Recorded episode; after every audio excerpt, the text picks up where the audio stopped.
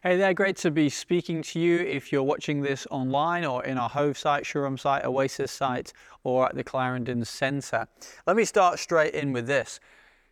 Who in your family, maybe your wider extended family, do you not speak to or you don't see? That can be a common experience in many people's families. There has been a breakdown in relationship somewhere along the line, and uh, this part of the family doesn't speak to this part of the hmm. family. Maybe you don't have it, maybe, but you do have it in a work context. This person does not get on with this person, and there's hostility there. When that happens, resentment and bitterness can grow over years and years and years. Maybe people are ostracized for a long time. That type of dynamic is actually, I think, a very common one, and actually is exactly what we see in the story, the part of this buried series about the life of Joseph and where we've got up to. What we're about to read from the scripture is the story of where Joseph's brothers come to Egypt and there is a reunion.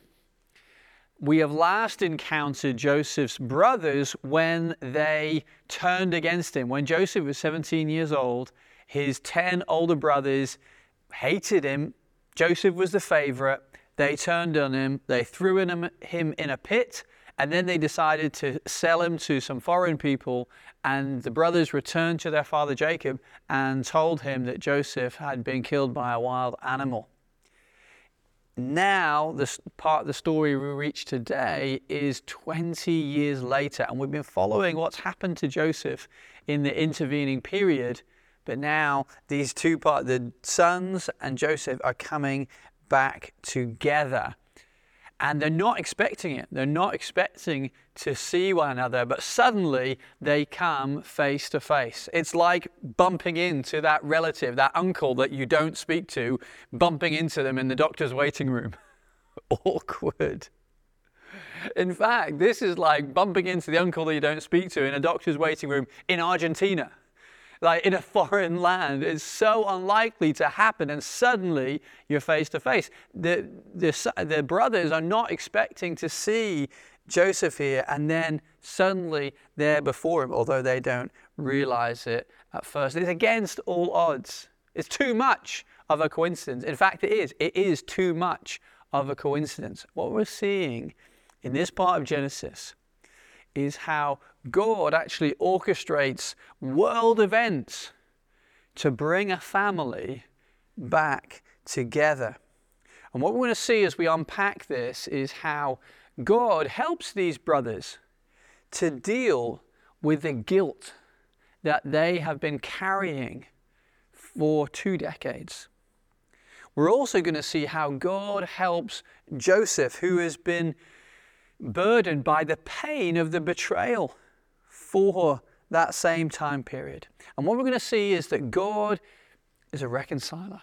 God is a healer. And sometimes God brings us to face our past and even to face our guilt because He wants to deal with it and bring us through it and bring us to a place of restoration and healing. Maybe you've asked that question before. How do we move on from pain in our past? Or how do we get free from guilt that we might be carrying?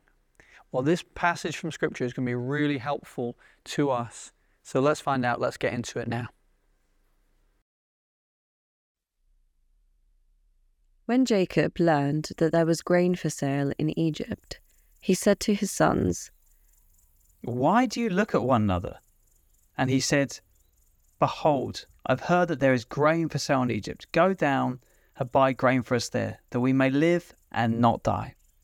So ten of Joseph's brothers went down to buy grain in Egypt. But Jacob did not send Benjamin, Joseph's brother, with his brothers, for he feared that harm might happen to him. Thus the sons of Israel came to buy among the others who came, for the famine was in the land of Canaan.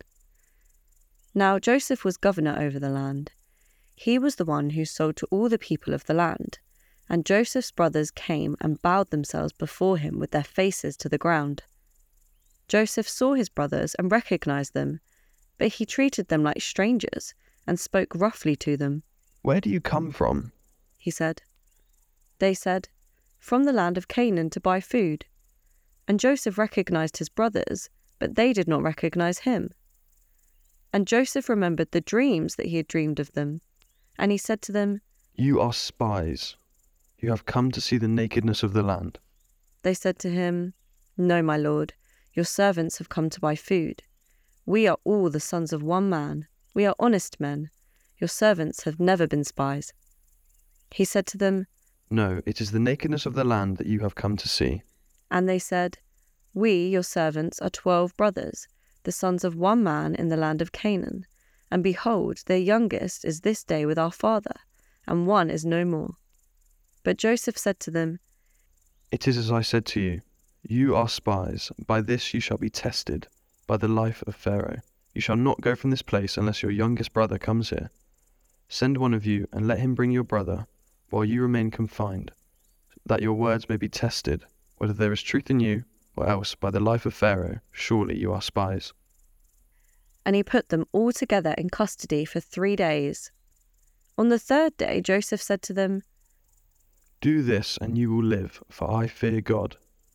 If you are honest men, let one of your brothers remain confined where you are in custody, and let the rest go and carry grain for the famine of your households. And bring your youngest brother to me, so your words will be verified, and you shall not die. And they did so. Then they said to one another, In truth, we are guilty concerning our brother, in that we saw the distress of his soul when he begged us and we did not listen. That is why this distress has come upon us. And Reuben answered them, Did I not tell you not to sin against the boy? But you did not listen, so now there comes a reckoning for his blood. They did not know that Joseph understood them, for there was an interpreter between them. Then he turned away from them and wept. And he returned to them and spoke to them. And he took Simeon from them and bound him before their eyes. And Joseph gave orders to fill their bags with grain, and to replace every man's money in his sack, and to give them provisions for their journey. This was done for them. Then they loaded their donkeys with their grain and departed. And as one of them opened his sack to give his donkey fodder at the lodging place, he saw his money in the mouth of his sack. He said to his brothers, My money has been put back, here it is in the mouth of my sack. At this their hearts failed them, and they turned trembling to one another, saying, What is this that God has done to us? It's worth reminding that the chapters in the Bible, the numbers that go along with the text, were not there in the original. They have been put in to help us navigate the books of the Bible. But at the beginning of what we call chapter 42, there is a natural shift here, a natural break from what's gone before. If you've been with us in this buried series, what you would have heard is us talking about Joseph because the last few chapters have focused exclusively on Joseph and what happens to him. He gets thrown in prison, and then more recently, we've seen how he gets brought out of the prison and put in a position of prominence, a prime minister like position in charge of everything in Egypt. But at the beginning of the passage that we've just heard, it's like the camera pans away from Joseph and goes back to Joseph's family, who we've not heard about for a long time and it starts with Jacob, Joseph's father, and uh, Joseph's other brothers.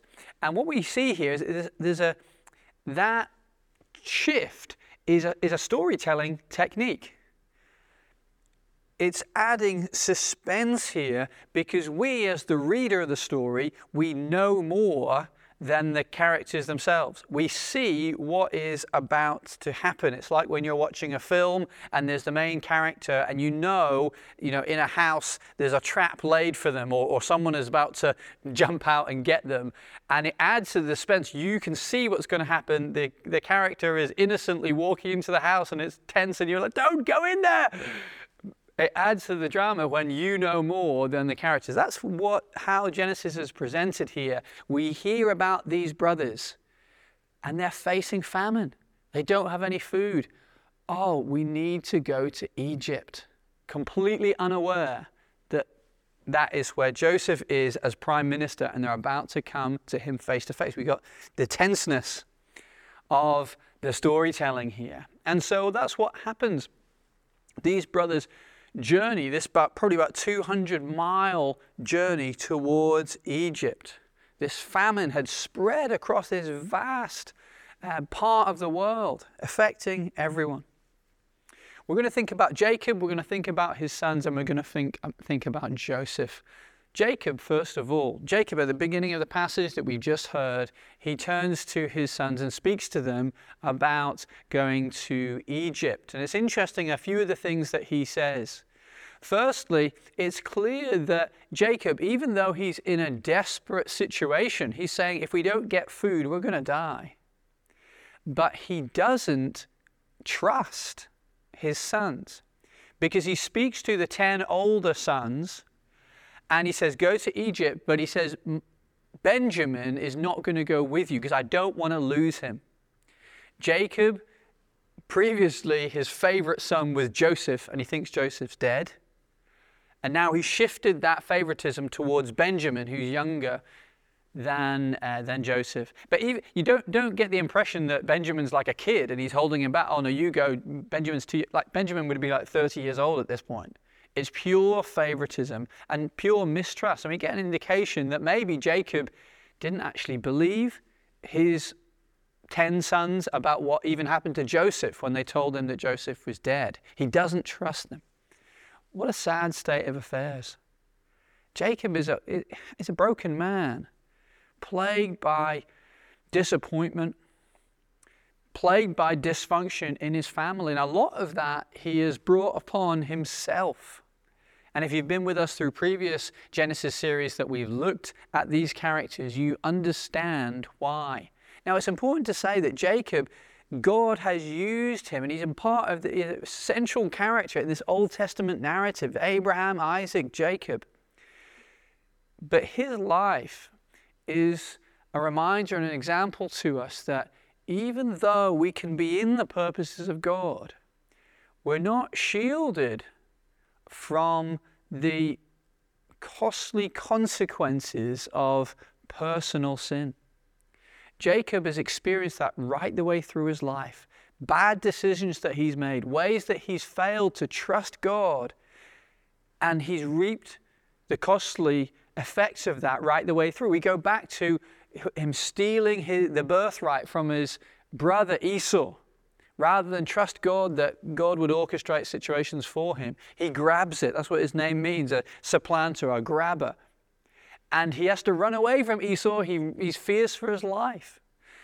And then, even with his own family, he marries two wives and then also has children with their servants as well.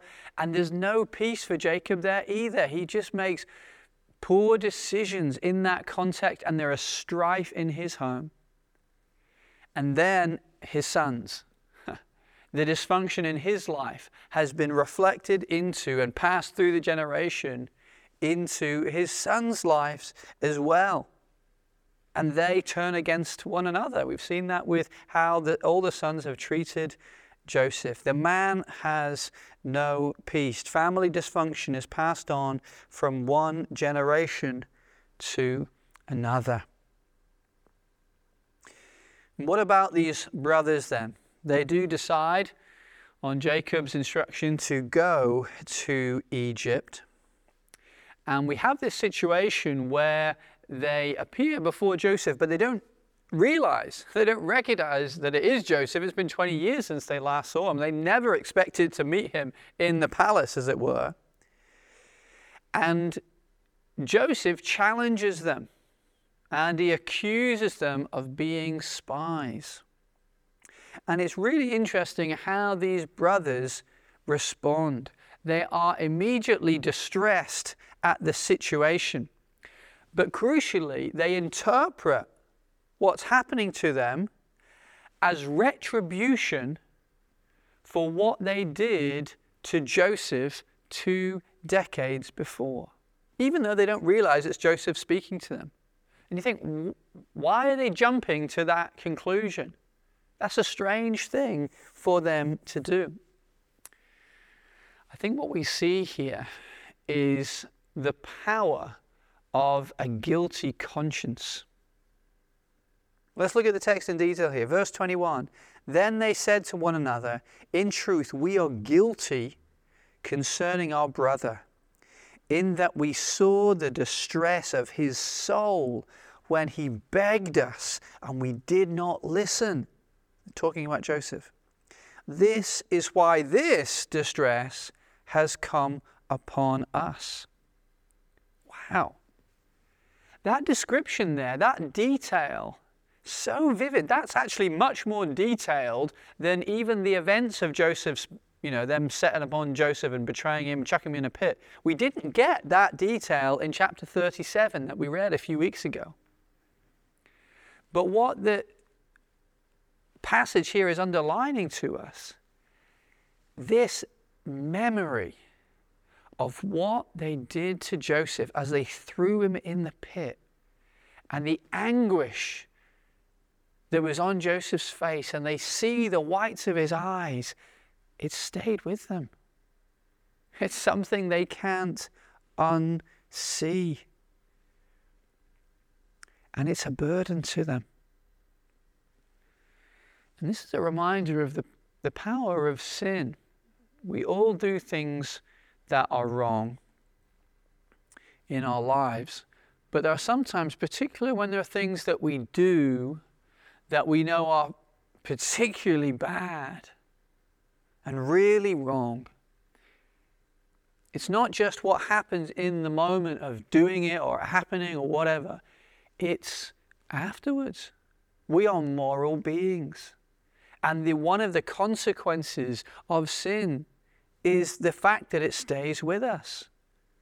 And we can carry that guilt like a burden. And even as these brothers are, carry the mental pictures of what's happened and what we saw and the deep emotional impact that it has on us. And we carry the weight of that through our lives. That's what the brothers have experienced, obviously. I'm imagining that they've spent many a sleepless night churning over what they did to their younger brother Joseph. It's eating them up.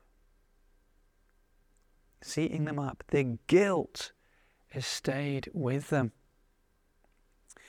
There's a very vivid picture of the power of guilt given by a short story by Edgar Allan Poe. You might be familiar with it. It was written back in the 19th century. It's a sort of classic of Gothic literature. It's called The Telltale Heart. It's a very simple story, very short story actually. And uh, for reasons that are not explained, a man murders someone in his home. And at first, he justifies it. And he's quite calm about what he has done. And he takes the body of the man and he hides it under the floorboards in his home. And he's so calm and cool and collected about it that even when the policemen turn up at his door and ask to question him, he invites them in and he shows them, feel free, search around the house. And he even takes them to the room that he's committed this murder, where the body is lying under the floorboards where he has hidden it. And he's speaking to the policemen, he's answering their questions, he's chatting to them. But he starts to hear a noise. First softly, Dudum. Dudum.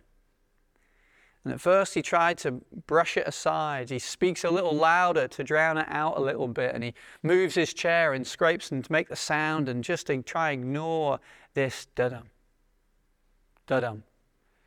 But the sound gets louder and louder, and soon his coolness in front of the policeman starts to melt away. And it gets louder. Dudum, dudum, dudum. and he realizes it's the sound of the beating heart of the man that he's murdered, and it's crying out from under the floorboards, and it gets louder in his mind, dudum, dudum, and it gets so loud that he, he's convinced that the policeman must hear it as well, and then finally he overwhelms him, and he falls on the floor and confesses to what he has done. The beating of the heart won't stop. Why does it cry out to him from beyond death? and he confesses. And There's a vivid picture of guilt, of guilt that can eat us up inside and not let us go. Maybe that's something that we have experienced, that you have experienced in your life. There's something that you have done, and the guilt beats away inside you, and maybe even coming into church coming into this kind of context can make that beating go louder and louder. And maybe you try and suppress it by other things that you do or try and ignore it, but it doesn't go away. That's the power of guilt that can come upon us. And one of the symptoms of that we see here as well that the brothers interpret the bad things that happen to them through the lens of this guilt. And I've known people to say that as well. They, they, something bad happens in their life and they think, this is happening because of what I did.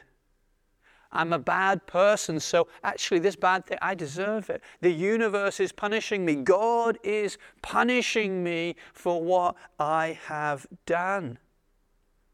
Verse 22 And Reuben answered them, He said, Did I not tell you uh, not to sin against the boy? But you did not listen. So now there comes a reckoning for his blood.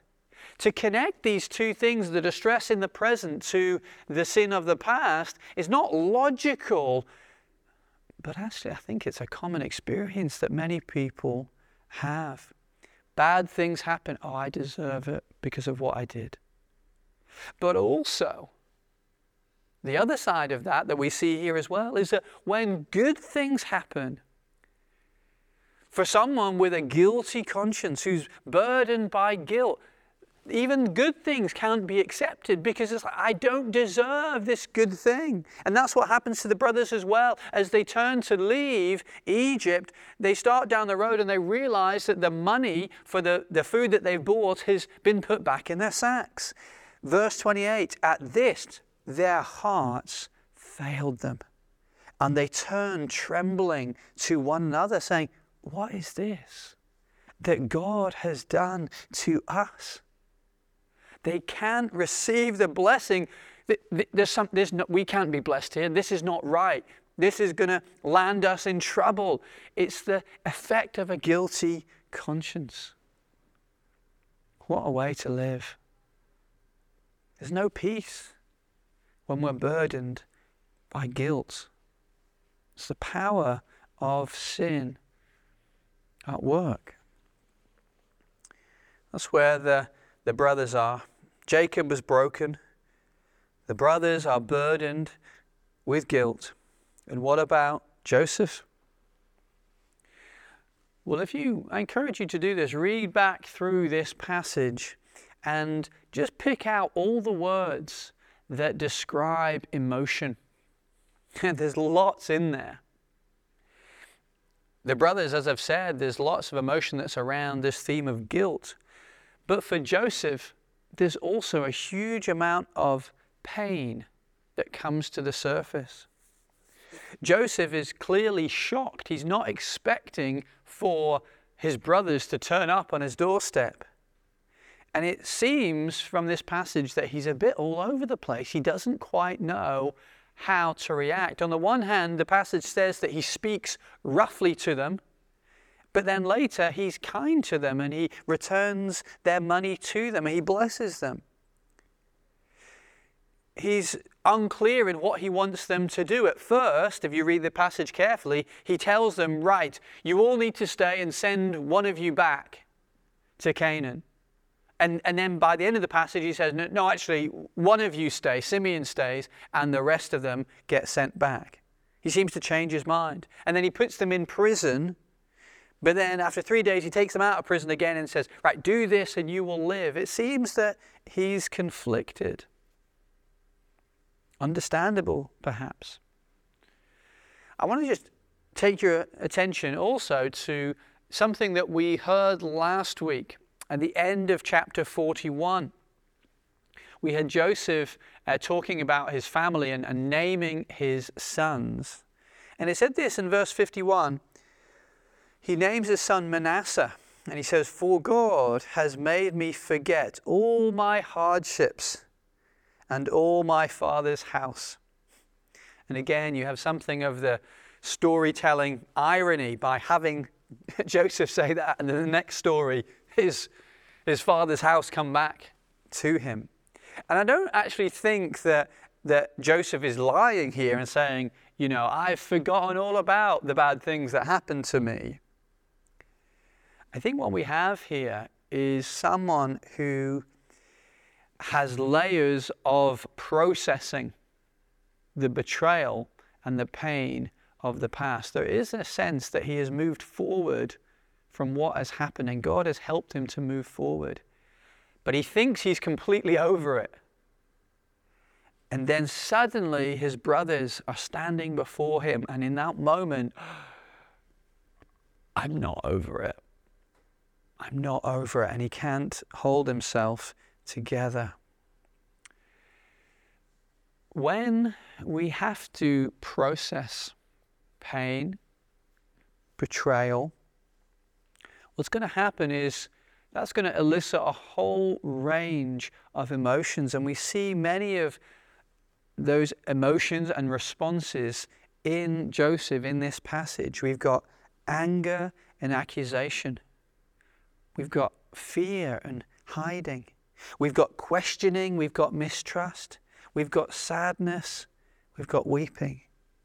And this range of emotion is normal. In fact, in one sense, it's, it's, it's healthy. We must remember this. Christian, a Christian response to pain, to sin, to the past is not just, okay, I forgive you and everything is done. Actually, people are more complex than that. Forgiveness, of course, is an essential component, and God helps us to forgive others. But also, I think the Bible helps us to understand that forgiveness is a process. And sometimes there's layers of forgiveness, and there's layers of processing what has happened and the implications of it, whether we have sinned against others or they have sinned against us. I just want to underline that and just remind you that the pastoral care and support that we offer to people uh, in this church follows that sense of process and importance of that. If you come to our pastoral team about pain from the past, they're not just going to say, well, you just need to forgive them and send you on your way.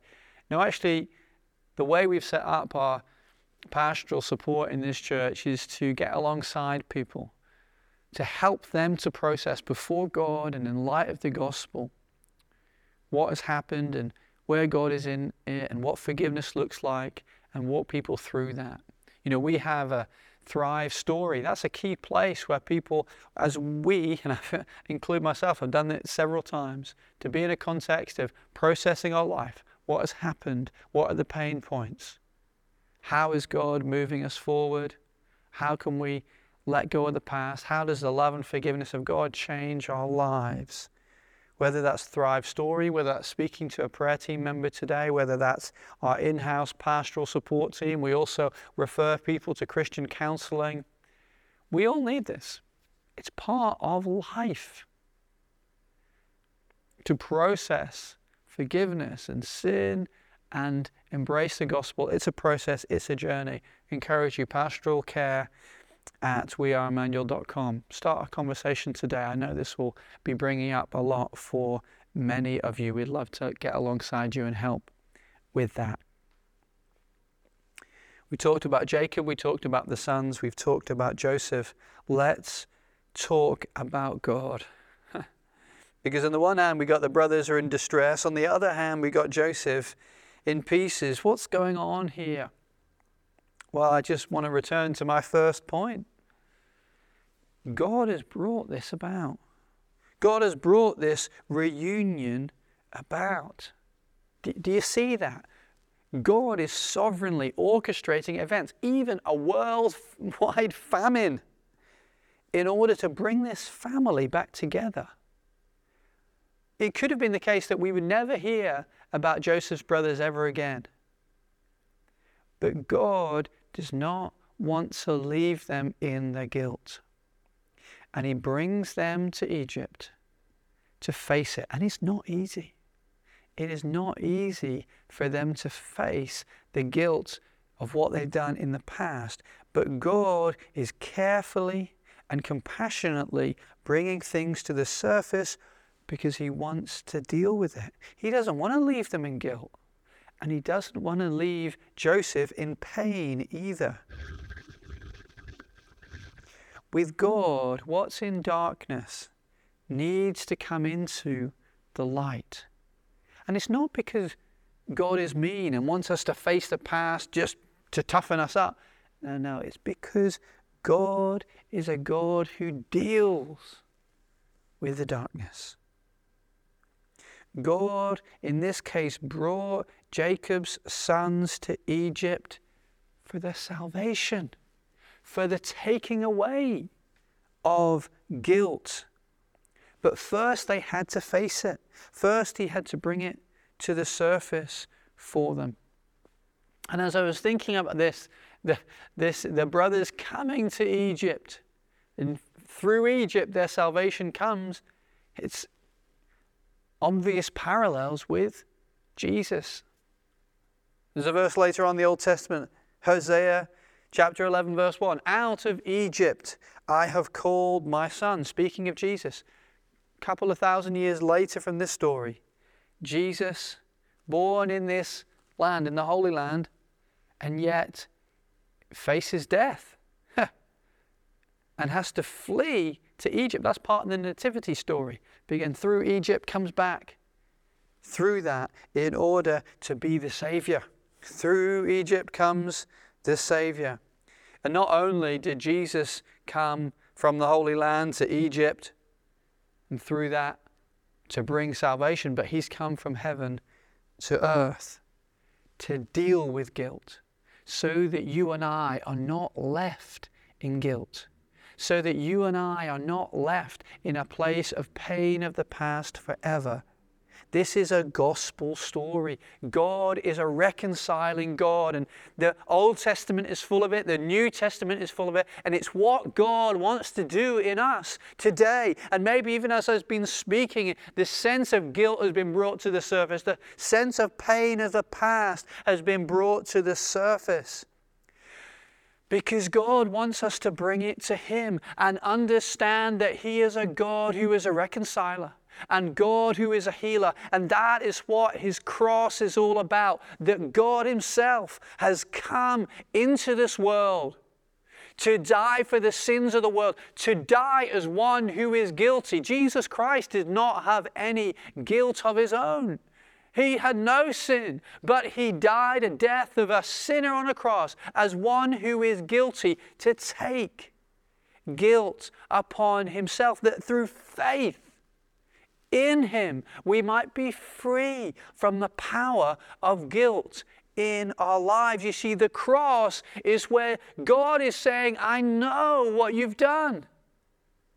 I know the power of sin. I've come to grasp it. I've come to take it upon myself. And it's only at the cross of Jesus Christ do we see sin being dealt with but also the love of the Father being shared through that so that we can receive forgiveness.